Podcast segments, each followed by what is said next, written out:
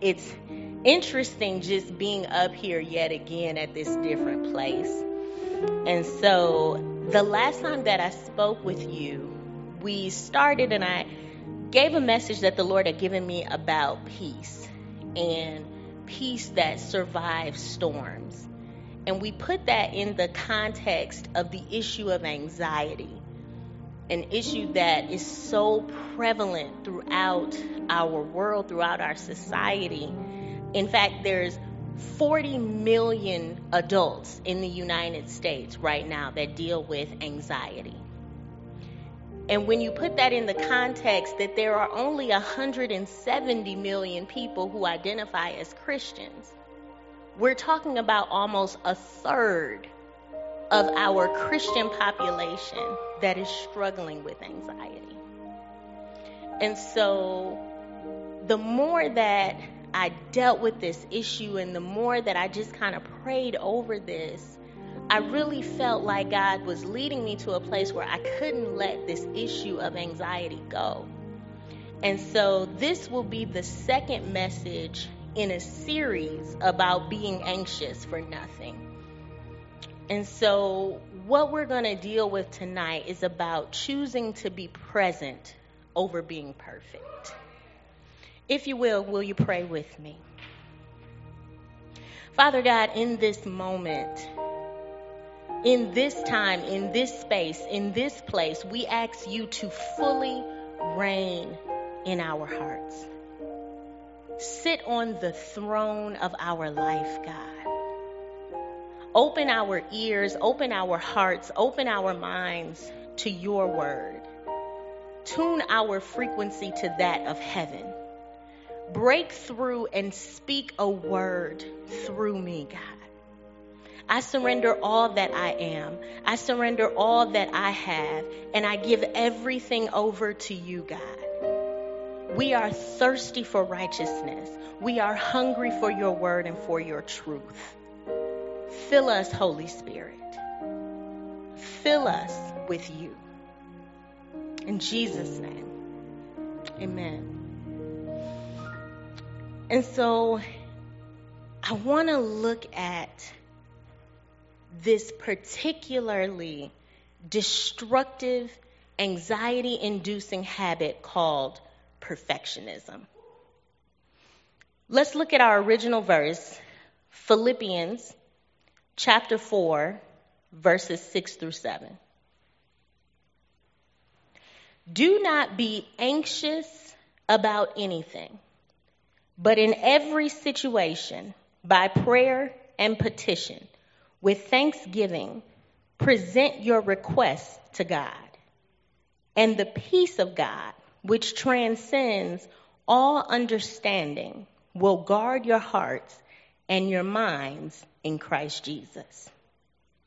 This is one of those verses that we tend to quote all the time, that we hear people discuss. Be anxious for nothing. Don't be anxious. Be anxious for nothing. But the reality is that as a society that we are incredibly anxious. We are constantly dealing with the effects of how anxiety alters our decision making, how it physically changes the chemistry of our brain. When you talk about children that have experienced trauma early in childhood, consistently, their brain chemistry is changed to that of a person. Very often when we look at individuals and adults that have experienced adult onset ADHD, very often that's a product of children that were anxious constantly.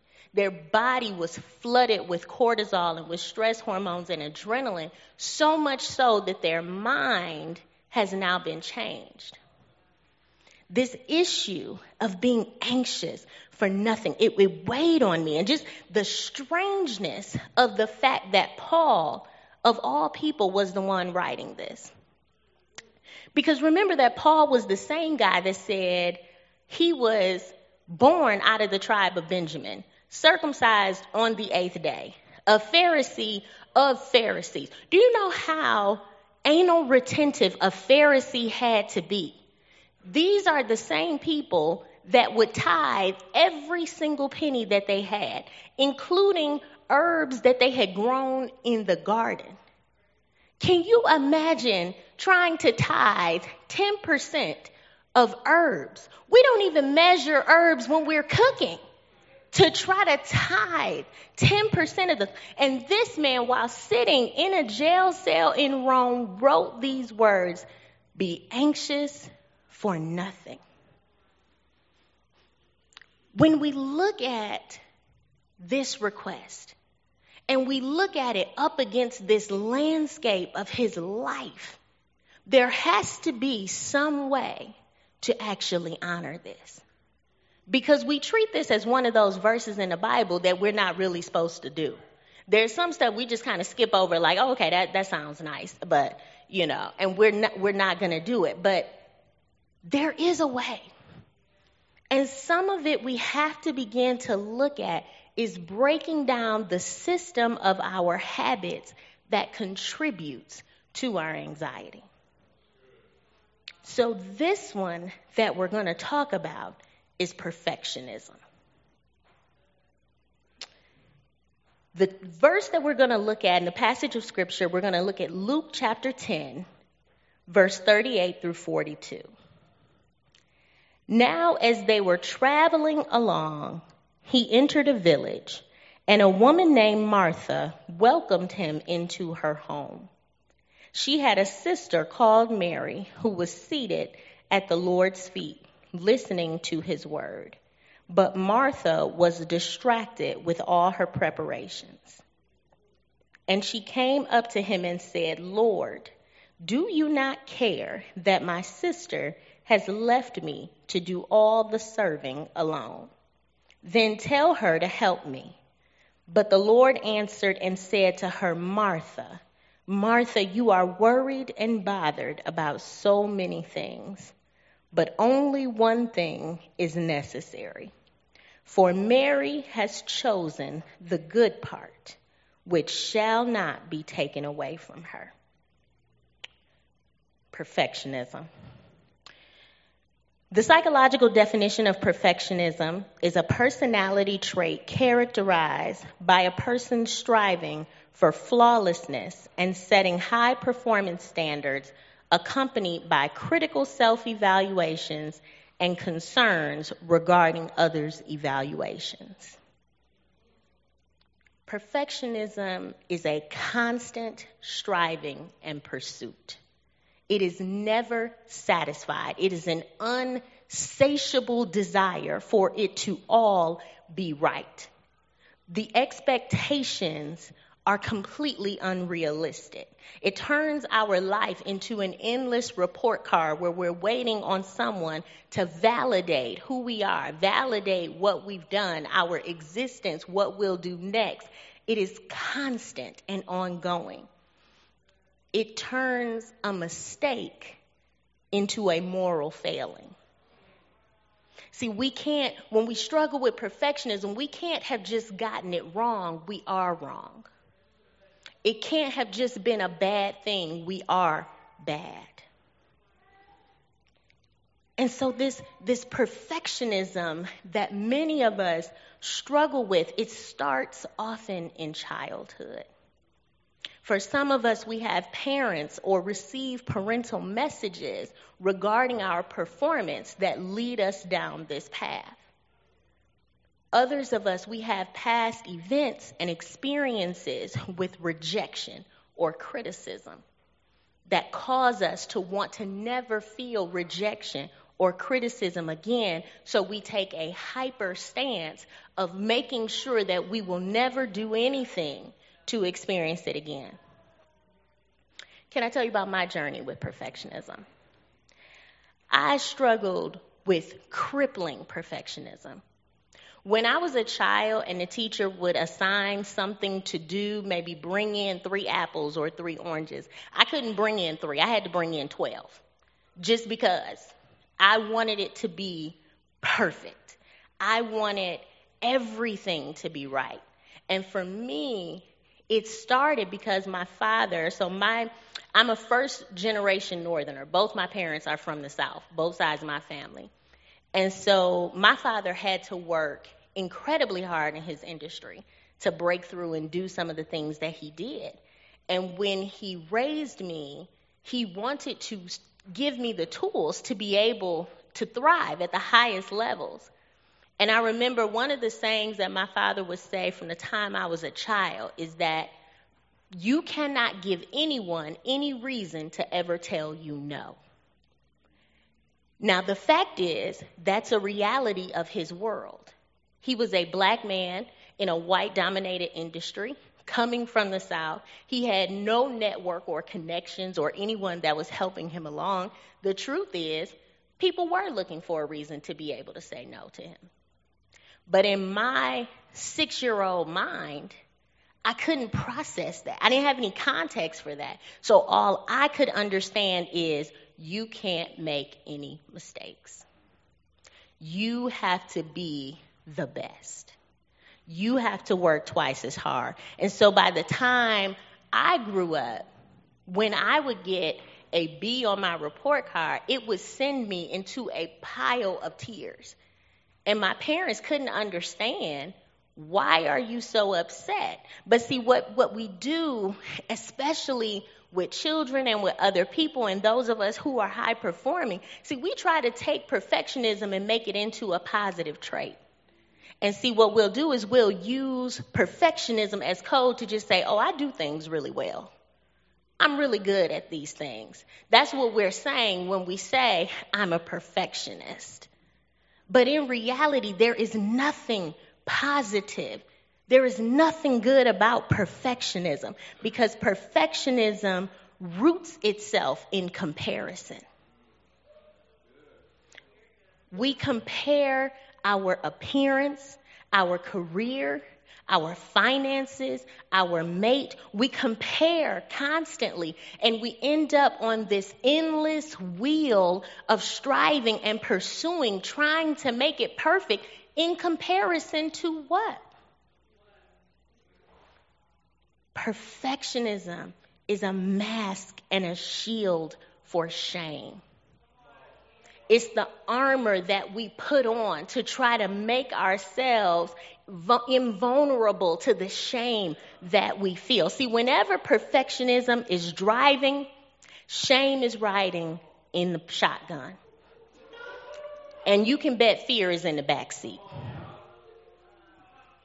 We are perfectionists in the area that we are most vulnerable to shame.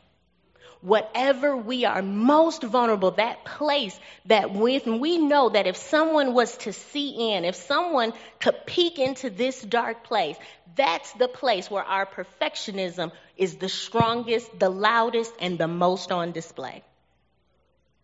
It is a mask to shame. It's so much more than just having a meticulous nature or just being detail-oriented or just being someone who likes for things to be done well. We use it as a tool to avoid criticism, to avoid blame and ridicule. Ultimately, it is our attempt to control other people's opinions of us. We want to take our actions, our perfectionism, and somehow use it as a magic wand to make other people think that we are as perfect as we're trying to do this one thing. It covers our truth so that we can appear blameless, so that we can avoid reality. It puts us on a path that emphasizes the impetus to do, to perform, and to achieve instead of to be. Our preoccupation with perfectionism, it pulls us apart from purpose.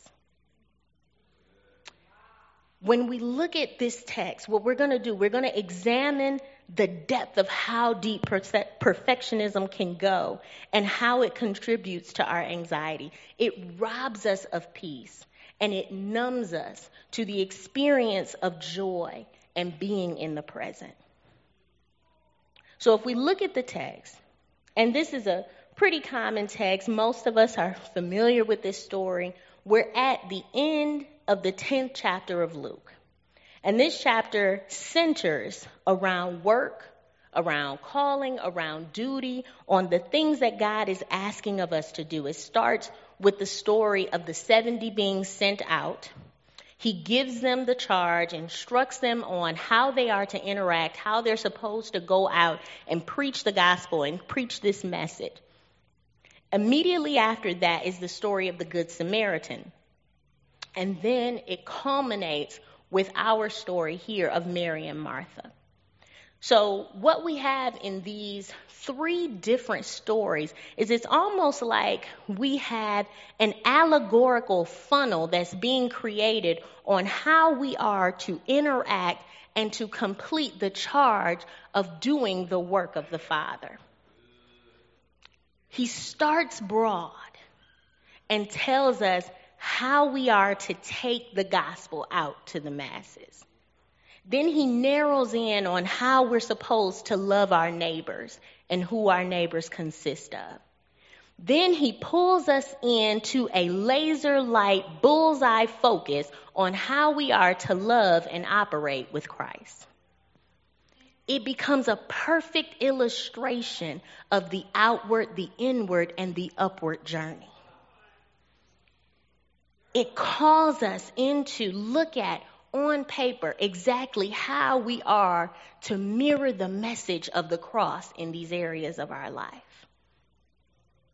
So here we are. Christ is continuing his journey. He's going throughout Jerusalem. He's making his way. He gets to Bethany as into the home of Mary and Martha. Now, as they were traveling along, he entered a village. And a woman named Martha welcomed him into her home. Let's just stop right there. What I love about the book of Luke is that he makes it so interesting when you start analyzing the text and really kind of breaking down and getting into the forensics of this thing. One thing about Luke is that it is the single greatest concentration of women, of stories of women in the Gospels.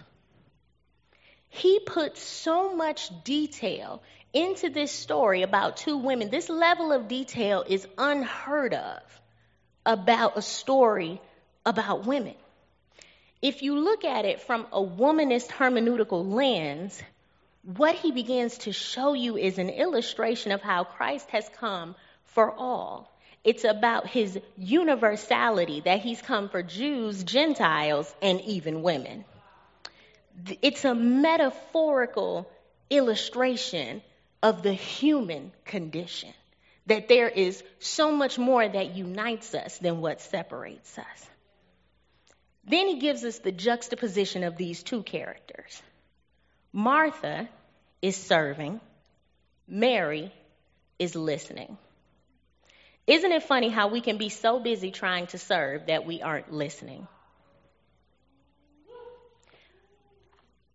But when we put this in context, I want to make it clear that Martha wasn't doing a bad thing. And when we struggle with perfectionism, very often we aren't doing bad things. When you look at this society, this was the role of women in their society. The fact is that men were thought to be able to be disciples, to listen to a teacher, to actually receive instruction, and women were thought to be the ones serving and in the kitchen preparing the meal. What Mary was doing was actually countercultural. Martha was doing what was typical of the society. For many of us, hospitality and serving is a part of what we do. It's what we think of. For the holiday just passing, I'm sure that just like many of you, I ate to my heart's content. I went to my mother's house and was very glad for her spirit of service. I appreciated it. And so it's not that she was doing a bad thing. This word, in fact, in verse 40, this word, her preparations, that word there is diakonia, and it means ministry. Specifically, it refers to spirit-empowered service guided by faith. What she was doing was a good thing. As with so many of us, It was acceptable. It was reasonable. She was ministering. She was serving, but she was so busy in the doing that she wasn't being. She wasn't listening. She wasn't recognizing that she was actually in the presence of the one who came to serve. There was no need for her to serve because the great server was there. This is the same guy who had fed 5,000 people. If he was hungry, he will eat. He can do that. But she couldn't let go of the need to be doing. And so when you find yourself in this place of, well, how then do I know what I'm supposed to do? How do I know the difference between perfectionism and just having a spirit of excellence? How do I know if I just want it to be done well and I'm doing it right, and I'm struggling, or the difference between that and struggling with perfectionism? I can tell you, one is you have to look at the motivation and intention for your efforts and the resulting peace or lack thereof from what you're doing. See, if our motivation is fear, the opinions of others, avoiding rejection, avoiding criticism, then we are operating in perfectionism and not excellence. When you are operating in a spirit of excellence, your motivation will be seeing the goal accomplished, seeing whatever it is that God has put inside of you to do to come to pass. But if your motivation for doing it is, well, I don't want to hear nobody's mouth. I don't want to hear what they have to say. I don't want them to look at me crazy. Any of those things, that fear, you're in perfectionism. We begin to see the fruit of Martha's intentions as she continues throughout the interaction.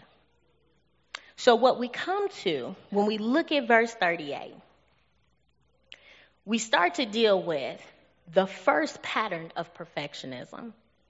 Perfectionism distorts. Perfectionism causes us to be unable to view properly what we are dealing with. If you look at verse 38, it was Martha who invited Christ to her home. She wanted the Lord to be there, but because of her fixation with being perfect, wanting to make sure that she was the perfect host, wanting to get her Martha Stewart on, the situation that was meant to be a blessing became a burden. As with so many of us, perfectionism distorts our view, and what was meant to be our blessing becomes viewed as a burden. The job that we prayed for, that we fasted for, that now all of a sudden we're in is so burdensome, and all we want is to be out of it. If we are so focused on how we will appear, what people are going to think about us, what they're going to say, what do we wear, what are the right words, what's the exact image, we end up where a precious gift just becomes another labor, just becomes another chore. We get robbed of joy, of exuberance. You know, the path to abundant life, when Christ says that he came to give us life and life more abundantly, for so many of us, we keep looking for abundant life to show up like a package on a doorstep.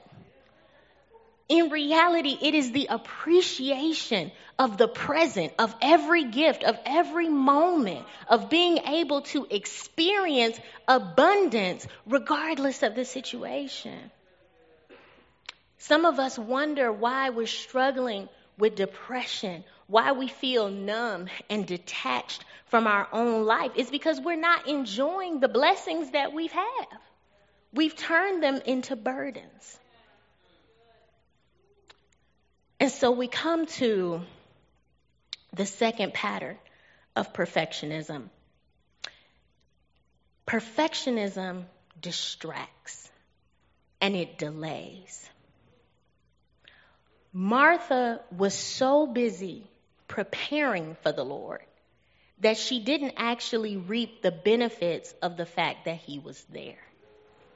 Can I ask you, are you still preparing for a time that has already come? Are you still working on something that God has already ordained the time to do? See, for so many of us, we fall into paralysis by analysis. We're so busy trying to come up with the perfect plan, with the perfect situation, with exactly how to market it, with exactly how to package it, that we haven't even created the product yet, but we're still working on the marketing plan. You got to move. You can't keep preparing for what God has said it's time to do.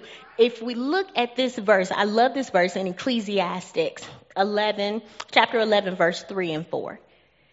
If the clouds are full, they pour out rain upon the earth. And whether a tree falls toward the south or toward the north, wherever the tree falls, there it lies. He who watches the wind will not sow, and he who looks at the clouds will not reap. Can I give you a real world translation? It is what it is. And if you keep waiting, it won't be nothing. It's time to move. The preparation that perfectionism constantly demands will get you nowhere. If you want to sow, you can't keep watching the clouds. And if you want to reap, you can't keep watching the wind. When we fixate on pursuing perfection apart from Christ, we distract ourselves from what he's called us to do.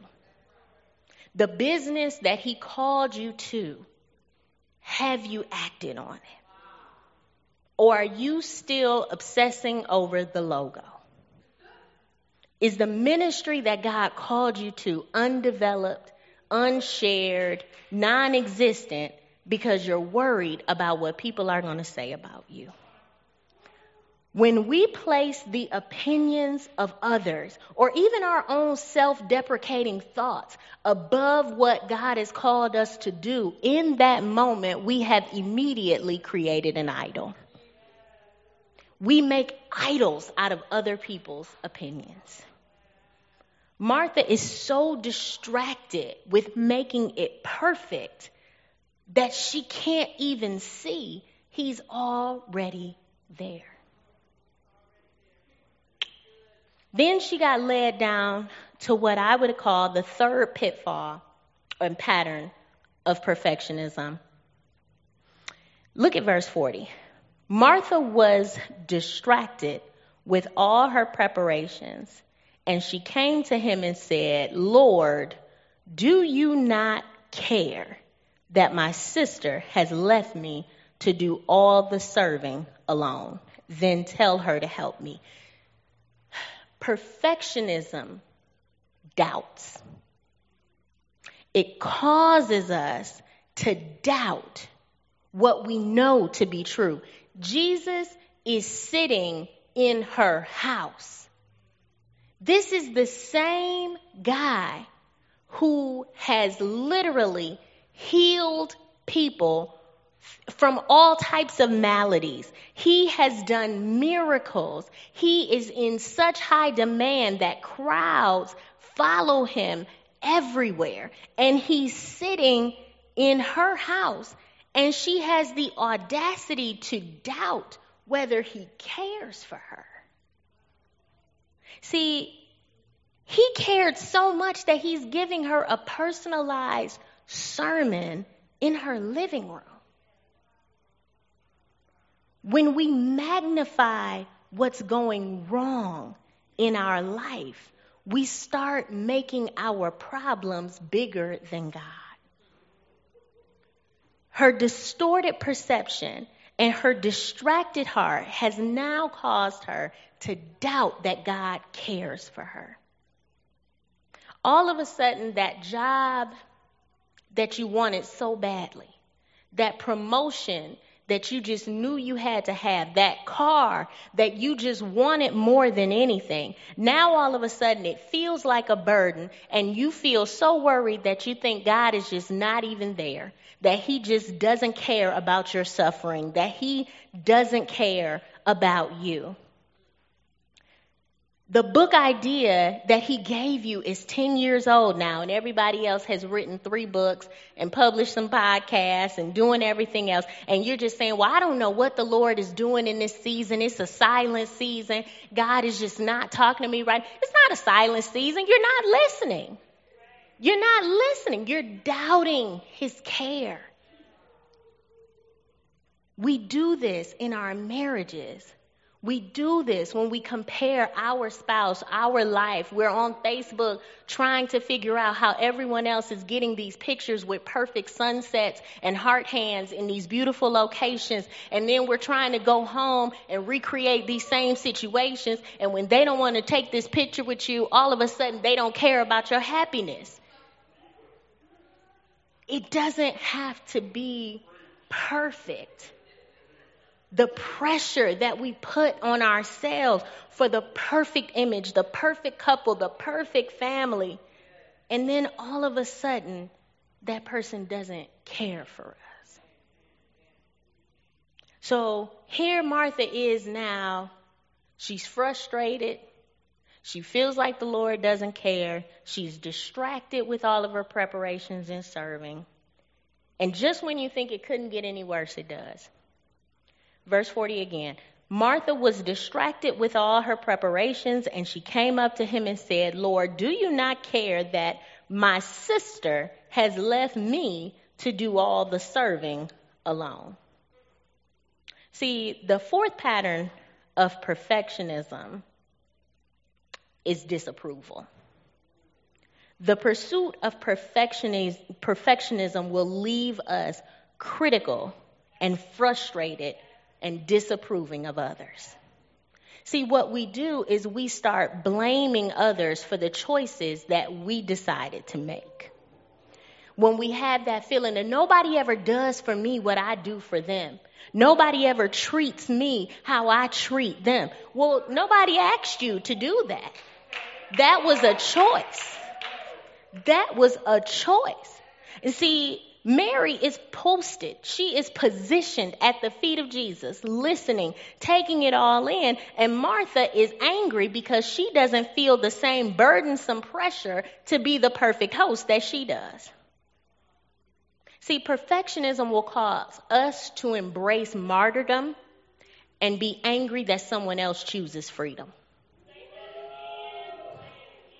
Perfectionism will cause us to embrace martyrdom and be angry when someone else chooses freedom. You can't be mad that someone didn't want to fall on the sword with you.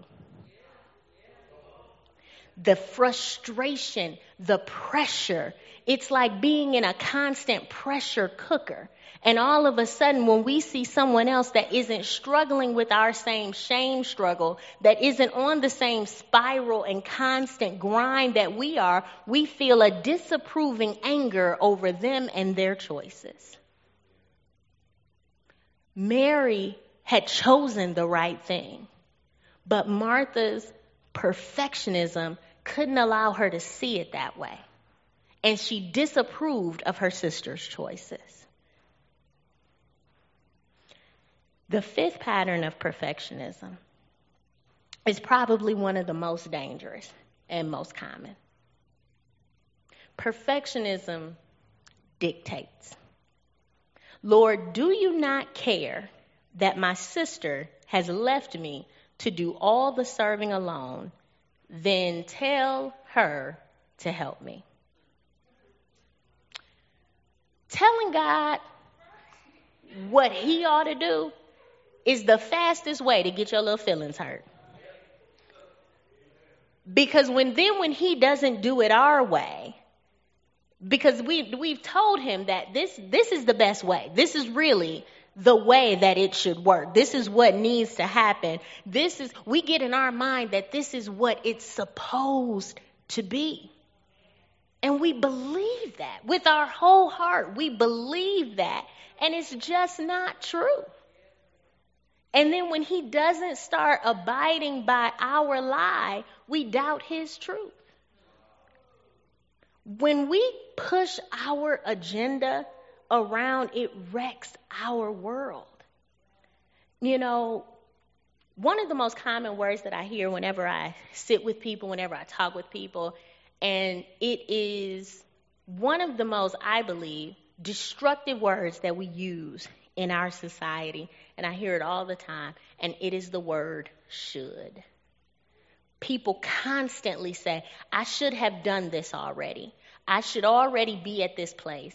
I must do this. I already ought to have this. I already ought to be at this place in my business. I should have already finished college. I should have already been married. You have to question the source of your should.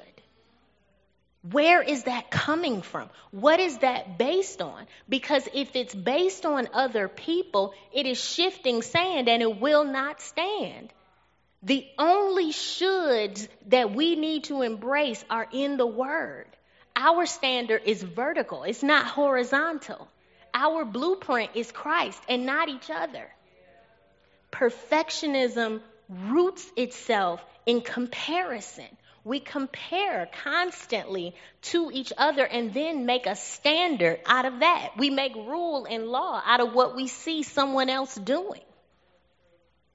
It's an act of violence against the self. Comparing yourself to someone else is like taking all that you are, all that you have experienced, all that has happened to you, the richness of the tapestry of your life, and stepping on it. It sets us up to where we can only experience conditional joy or contractual peace, where we have to have these conditional statements of, if it goes like this, then I'll be happy. If I had this new position, then I can finally be at peace. If I do this, then I can start tithing. If I have this, if I get with this guy, if I have this, all of these if, then statements, we're trying to apply our conditional statements to an unconditional God. Our agenda is not his agenda. If you look at the Lord's Prayer, thy kingdom come, thy will be done. Our agenda builds our kingdom, not his. We're so busy trying to make bricks to build our own kingdom, and then wondering why he won't provide the straw. If we want to build and bring his kingdom, it only operates out of his agenda, out of our willingness, out of our outstretched open hand that says, whatever you have, let it come, let it go. So, how then in our society, because all this sounds real good, but how can you be a Mary in a Martha world? The first is that you have to accept that you have to be countercultural. See, the reality is that we are called to be a royal priesthood, a chosen generation, a peculiar people. You cannot do this thing the way it's meant to be done and think you're going to fit into the box with everybody else. It has to be a countercultural model. Our society emphasizes the appearance of things, the way that they look. And our God, in his kingdom, he wraps the best gifts in rags. He takes the best gifts, the best things, and he wraps them in difficulties, in struggles, in hardships. That's why we have to count it all joy, because inside of that difficult circumstance, there is an amazing gift. Our society tries to market to us through fear and criticism and shame. But we operate in a kingdom that 2,000 years ago banished the need for any of that. We have to see beyond. That's why we can't walk by sight. If you want to be Mary in this world, you have to be willing to live in the upside down kingdom. So how do you cure perfectionism? The cure to perfectionism is priority. Look at how Jesus guides Martha in this. But only one thing is necessary. For Mary has chosen the good part, which shall not be taken away from her. See, what he does is he clarifies her priorities. He says only one thing. He doesn't say she's wrong. He never says that she wasn't supposed to do what she was doing. He just says one thing is necessary. Not one right thing, not one wrong thing. He says one thing is necessary. So how do we identify our priorities? How do we know in this sea of constant things to do, of bells and whistles and notifications and phones going off and work emails and constant grind, how do we know what's priority?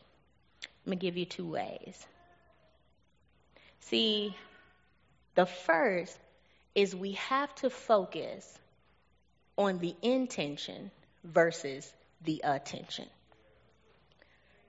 Martha was focused on what needed to be done, on what the culture dictated, on what people would expect, what they would be looking for, how she would be viewed, how her household would be seen in their society.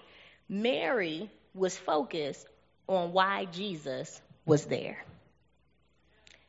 In order to defeat perfectionism, you have to focus on the intention instead of the attention. See, when we fixate on the attention of what God has called us to, what people will think about, what words we'll use, how it will all look, how people are going to see us, what are they going to tweet about us, what are the messages that they'll get, we set ourselves up from the beginning for a mindset of worry, of fear, and shame. But if we remember the intention, why did he tell you to do it in the first place? What did he want for what he's calling you to do? When you put the reasoning first, it alleviates the pressure. It allows you to truly experience grace. That's why Paul could be content in the thorn in his flesh. Because when you can boast about your weaknesses, because they become, although they're imperfections, they become things that might have hindered me, but they're a testimony of what God accomplished his goal in spite of. If I focus on the intention, it takes ourselves off the throne of our heart and it refocuses us that God is, he is the main character of the story. We are just playing a part. Be free of shame and isolation and the pressure that is placed upon trying to manage what everyone else will think of you. Did we accomplish the goal? Was Christ's kingdom brought? That alleviates the pressure of it needing to be perfect. The second is to be present. Live in the present. Choose to be instead of to do. The thing about anxiety grounds itself in the future. It's some upcoming worry, some upcoming fear, something that will happen, something that you're worrying or dreading or thinking may come. Depression roots itself in the past, about what you agonize over, what you wish you hadn't done, what the regrets are that someone else did, the fears and worries about how someone might find out about what you've been through. Depression lies in your past. Anxiety is in your future, but Christ is in your present. We don't have to carry the shield, the mask of perfectionism when we recognize and focus on where are we now? What's actually happening now? Mary was able to recognize that right now Jesus is teaching in her living room. She's able to see the preciousness of this moment. You know, Martha was so busy preparing, so busy managing the expectations of others and trying to live up to their expectations, that she didn't realize the next time she would see Jesus would be when her brother had died. This moment of actually experiencing the joy of Jesus, teaching, lighthearted and free in her living room, she would never have that again. But she couldn't see it because she was in the future with her perfectionism. There will always be a time to serve. There'll be a time to eat. There'll be a time to prepare. There will be a time that someone is going to have something to say about you. There will be a time that someone may blame you for what happened. But is anybody blaming or talking about you now? What are you doing with now? Scripture says the worries of tomorrow are sufficient for its own time. There is a sacrament to the present moment. It's the gift that we are given consistently. No matter how much you obsess over tomorrow, I guarantee you every time you wake up, it'll be today. We are called for such a time as this, not for some time in the future. You have to be present in today. So as I get ready to close, I just want to share this last piece with you. The Lord said to her, Martha, Martha, you are worried and bothered about so many things, but only one thing is necessary. For Mary has chosen the good part, which shall not be taken away from her. That word worried in the Greek, it's the Greek word merimnos, and it's the same word in Philippians 4 for be anxious. What Christ was saying to her is that, Mary, all these pursuits of perfection are making you anxious. They're causing your anxiety. They're causing you to be pulled apart, to be distracted, to be disheveled, to be confused. Embrace imperfection, because we are perfected not in life but in love. That's why we can boast about our weaknesses, boast about our imperfections, because grace is the gift that is given solely for our imperfections. Grace would not exist if we were perfect. Choose to be present over pursuing perfection. Choose to always recognize the sacrament, the gift of now. When you find your mind racing with questions, with worries, when you find yourself conflicted and overwhelmed with anxiety, choose now to be. Perfectionism is an endless well. It is a fruitless pursuit of doing. It yields only distortion, distraction, doubt, and disapproval. To be anxious for nothing, to truly embrace and walk in that command, to receive the peace that passes all understanding, choose to be present over perfection. Amen. Amen.